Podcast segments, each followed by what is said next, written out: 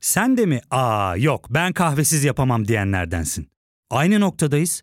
İlk ve tek kahve üyelik uygulaması Frink'le tanış. Hem bütçeni koru hem de hiç bitmeyen kahvenin tadını çıkar. Yakınlarından terapinin onlara ne kadar iyi geldiğini dinlesen de kendin için bir şeylere başlamak zor geliyor olabilir. Ya da sevdiklerine yardım etmeye istekliyken kendi ihtiyaçlarını görebilmek. Hayvel, uzman psikologlarıyla kendi ihtiyaçlarını bulmanda sana destek olacak. Terapi yolculuğuna başlamak için detaylı bilgi bölümün açıklamalarında. 8 Şubat günü akşam saatlerinde iki araç Kuzey Kıbrıs'ta Girne'den doğru yola çıktı. Birinci araç Kıbrıs'ın kumarhaneler kralı Halil Falyalı'yı, ikinci araç ise onun ailesini taşıyordu. Falyalı'nın şoförü Murat Demirtaş arabayı 20 Temmuz Caddesi'nde sürerken bir anda aracın önü kesildi. Ve içerisinde Halil Falyalı'nın da bulunduğu araç otomatik silahlarla yaylım ateşine tutuldu. Saldırı uyarı amaçlı değildi ve katiller işlerini şansa bırakmamıştı. Çapraz ateşte Falyalı'nın arabasına tam 41 mermi boca edildi. Katiller saldırının ardından olay yerini derhal terk ettiler. Falyalı'nın şoförü Murat Demirtaş olay yerinde, saldırının asıl hedefi Halil Falyalı ise hastane yolunda hayatını kaybetti. Kumar baronu öldüğünde saatler akşam 8 sularını gösteriyordu.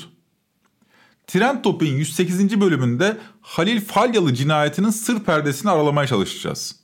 Kamuoyu Falyalı'nın adını daha çok Sedat Peker'in iddialarıyla tanımıştı. Peki kimdi bu Halil Falyalı? Onu öldürenler neyi hedefliyordu? Her şeyden önemlisi Falyalı cinayeti nasıl bir olaylar zincirini tetikleyecek? Bu bölümde bizlere gazeteci Timur Soykan da eşlik edecek. Hazırsanız başlayalım.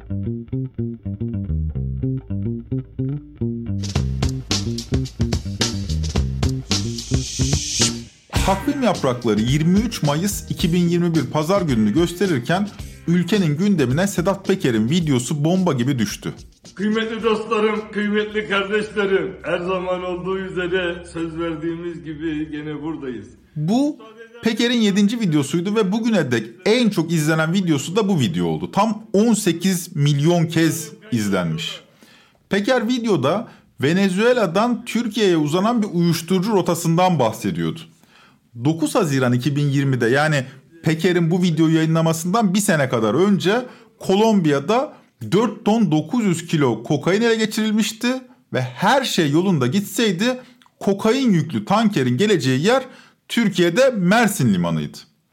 Ancak Kolombiya polisinin operasyonu düzeneyi bozdu. Böylece kokain kaçakçıları yeni bir rota arayışına girince Venezuela alternatifi gündeme geldi. Türkiye'ye gelen kokain buradan Orta Doğu'ya dağıtılacaktı. Böylece Türkiye kokain ticaretinde yeni bir dağıtım merkezi haline geliyordu. O yüzden bu 4.9 tonluk kokain son derece önemli bir sevkiyattı. Fakat bundan sonra Peker'in söyledikleri yenilir yutulur cinsten değildi. Çünkü kokain kaçakçıları Venezuela'dan Türkiye'ye yeni bir rota yaratmak için çalışmalara başladığını söylüyordu Peker ama iddialarına göre onlara yardım eden isim Binali Yıldırım'ın oğlu Erkam Yıldırım'dı. Şimdi bu mal yakalandıktan sonra yeni bir güzergah kurmak için Venezuela'ya kim gitti? Evet kim gitti? Eski Başbakanımız Sayın Binali Yıldırım Bey'in oğlu Erkan Yıldırım Bey. Bu senenin başında o mal yakalandıktan sonra bu senenin başında Ocak ayında gitti 4 gün kaldı. Şubat'ta gitti 4 gün kaldı. Caracas limanı var. Venezuela'nın en büyük limanı. Peker bu iddiayı anlatıp kenara çekilmedi. Uyuşturucu rotasının nasıl hazırlandığına ve Erkam Yıldırım'ın bu işe nasıl sokulduğuna ilişkin de iddialarını sıraladı ve detaylar verdi. Halil Falyalı adını da ilk kez biz burada duyduk. Buna göre kumarhaneler kralı Halil Falyalı'nın elinde otellerindeki gizli kameralarla çekilmiş çok büyük bir şantaj arşivi vardı. Bu kasetlerden biri de eski başbakan Binali Yıldırım'ın oğlu Erkam Yıldırım'a aitti. Yani Erkam Yıldırım bu suç organizasyonunun eline düşmüştü ve kullanılıyordu. Erkan Yıldırım Kıbrıs'a gittiğinde Halil Falyalı'nın ya oteli ya da onun bazı otel onun değil kasinolar onun. Halil Falyalı'nın misafiri. Ben Binali Bey'in böyle bir organizasyonun içinde olduğunu düşünmüyorum. Ancak ilk zamanlar Erkan Yıldırım'la ilgili çektikleri kasetleri, kumar kasetleri değil, başka kasetleri, rüşvettir, şeydir. Daha sonra bunu bu işe yönlendirdiler ve bu işin aparatı haline geldiler. Ve Türkiye'ye gelişi, gidişi, tüm organizasyonun ağları bu şekilde. Neden kokain yakalanamıyor? Neden kokainlerin Erkan Yıldırım'ın direkt gemisiyle ilgili de değil. Başka gemiler koordinasyon ediyor. Peki Mehmet Ağar bunun neresinde? Evet. Mehmet Ağar da bu senkronizenin tamamen ortasında. Erkan Yıldırım Süleyman Soylu dostluğuna bakın. Erkan Yıldırım'ın Süleyman Soylu'nun çevresinde bu konularla ilgili dostluğuna bakın. Peker'in bu tarihe geçecek iddiaları gündeme bomba gibi düşmüştü. İddiaya göre eski başbakan Noğlu bir suç çetesinin eline düşmüş ve Türkiye'ye uyuşturucu ticareti için kullanılan bir operasyona, aparata dönüşmüştü. İşin içinde İçişleri Bakanı Süleyman Soylu ve Susurluk çetesi lideri olarak hüküm giyen Mehmet Ağar da vardı. Normal şartlar altında yıllarca konuşulması gereken bu skandal iddialara ilişkin tek bir soruşturma açılmadı. Videonun hemen ardından Erkam Yıldırım'ın gerçekten Peker'in dediği tarihlerde Venezuela'da olduğu ortaya çıktı. Bu Sedat Peker'in iddialarını güçlendiren en önemli gelişmelerden biri olarak kayda geçti. Türkiye-Venezuela parlamentolar arası dostluk grubunu oluşturan bir kısım AKP'li milletvekili 4 Aralık 2020'de Venezuela'ya gitmişti. Erkam Yıldırım da bu grupla beraber oradaydı. Bu ziyaret fotoğraflarla sabit. Üstelik o gruptan AKP Erzincan Milletvekili Serkan Bayram da bu iddiayı İsmail Saymaz'a doğruladı. Binali Yıldırım ise iddialara ilişkin sorulan soru üzerine Erkam Yıldırım'ın Venezuela'ya ihtiyaç sahiplerine test dağıtmak için gittiğini söyledi. Oğlum Venezuela'ya gitmiştir. Orada bahsedildiği gibi Ocak'ta, Şubat'ta değil, geçen sene Aralık ayında gitmiştir. Ve beraberinde de Covid'de mücadele amacıyla orada ihtiyaç sahiplerine test kiti, maske gibi bir takım malzemeler götürüp dağıtmıştır. E, ziyaret amacı da bundan ibarettir. O esnada Venezuela'da seçim olduğu için Türkiye Dostluk Grubu da oradaydı. O münasebetle onlarla da birlikte oldu. Ama bazı e, sosyal medya paylaşımlarında resmi heyetle gittiği ifade ediliyor. Bu da gerçek dışıdır, yanlıştır. Kendi imkanlarıyla, kendisi biletini alarak, masraflarını karşılayarak o ziyareti gerçekleştirmiştir.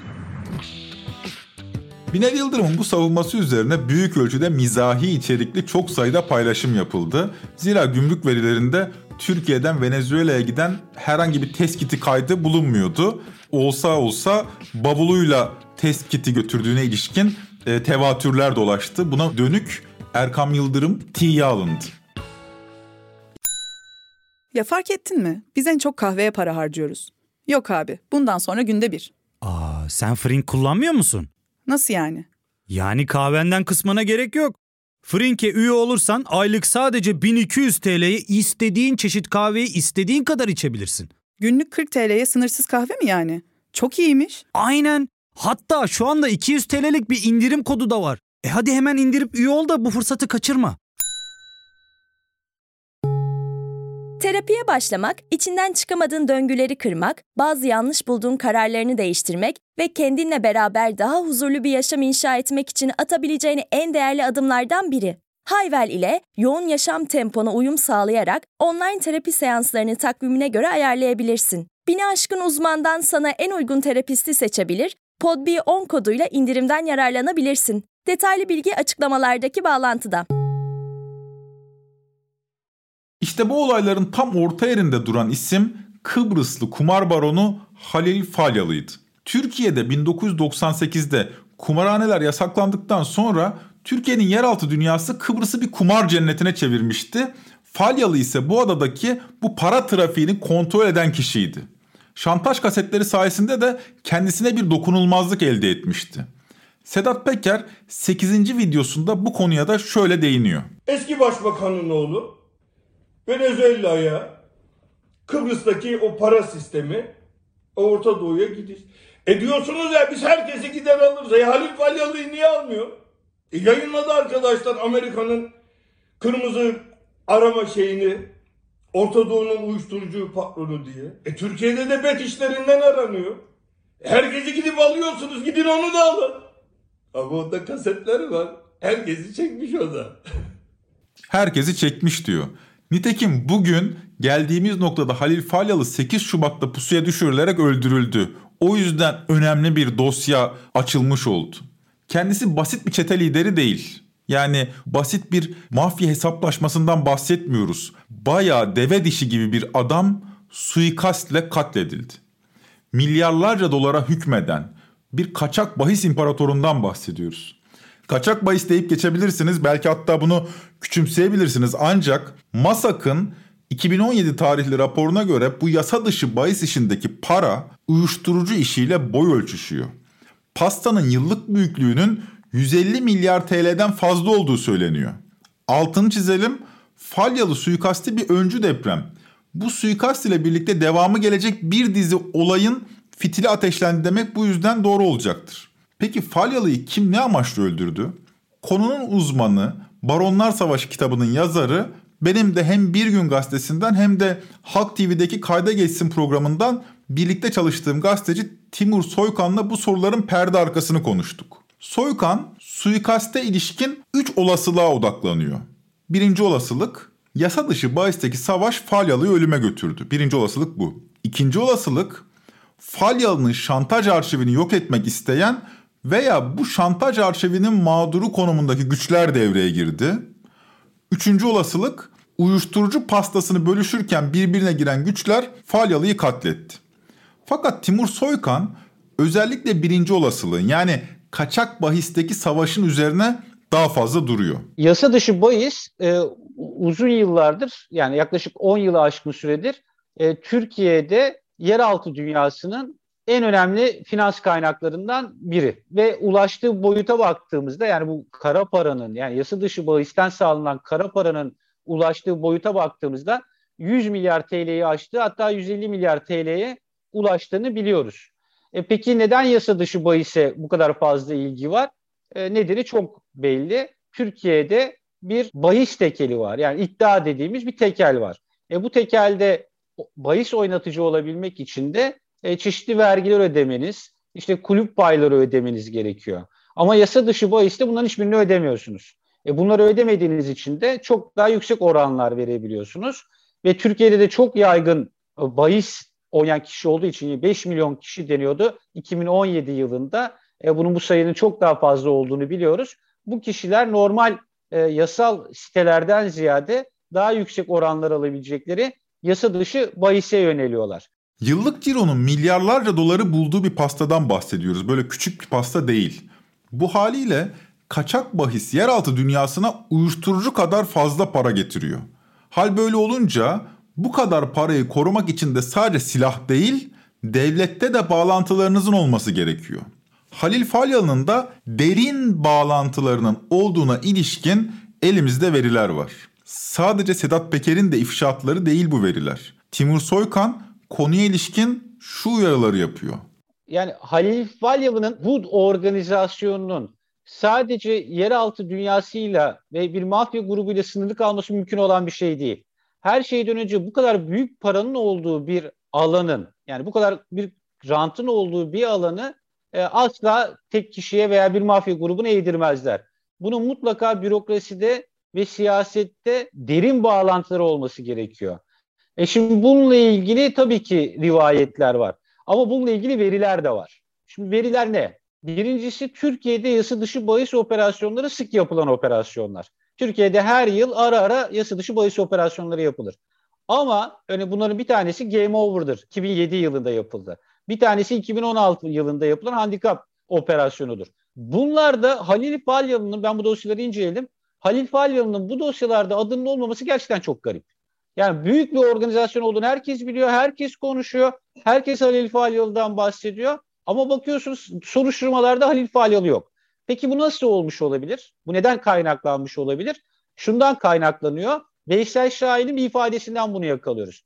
Veysel Şahin diyor ki ben Kıbrıs'tayken Türkiye'den polisler geldi. Benden 500 bin lira istediler. Birinden 1 milyon lira istediler. Herkesten bütün bu kasino sahipleri ve yasa, başı, bahis işi yapanlardan para istediler ve haklarındaki soruşturmaları kapatmayı teklif ettiler diyor. Bununla ilgili bir suç duyurusunda bulunuyor Veysel Şahin. Türkiye'nin en büyük kaçak bahis baronu olacaksınız. Ancak Türkiye'nin en büyük kaçak bahis operasyonları olan Game Over ve Handikap operasyonlarında adınız geçmeyecek. Görünen o ki Falyalı operasyonu bir öncü deprem. Artçıları olacak. Timur Soykan da Falyalı suikastinin ardından bu cinayetler serisinin gerçekleşebileceğini söylüyor. Kavganın tam ortasındayız diyor Timur Soykan. Timur Soykan aynı zamanda Sedat Peker'in ifşaatlarının ardından çıkan kapsamlı bir derleme kitap olan Duvarında yazarı. Duvar kitabının bir diğer yazarı olan yani konunun uzmanlarından sayılan Bahadır Özgür de Bir Gün gazetesindeki köşe yazısında şu değerlendirmeyi yapıyor. Yer altının ağır bir taşı yerinden oynamışsa eğer yer üstünde de bir şeyler değişiyor demektir. Falyalı'yı öldürmeyi zorunlu kılan bir konsept işlemeye başladı ve süreç yer altında değil, yeryüzünde nihayete erecek.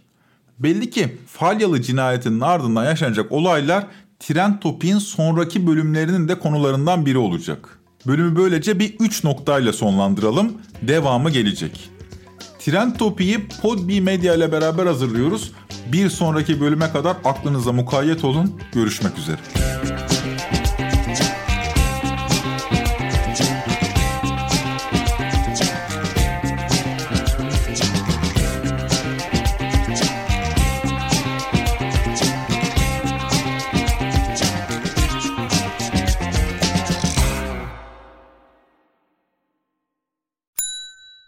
İlk ve tek kahve üyelik uygulaması Frink, 46 ildeki 500'den fazla noktada seni bekliyor. Açıklamadaki kodu girerek sana özel 200 TL'lik indirimden faydalanmayı unutma. Hadi sen de Frink üyeliğini başlat, kahven hiç bitmesin. Hem bugününe hem yarınına katacaklarıyla terapi yolculuğuna ve daha iyi hissetmeye bugün Hayvel ile başla. Açıklamadaki linkten Hayvel'i indir, ücretsiz tanışma görüşmelerinin ardından bütçene uygun seans paketini seç ve terapi yolculuğuna başla.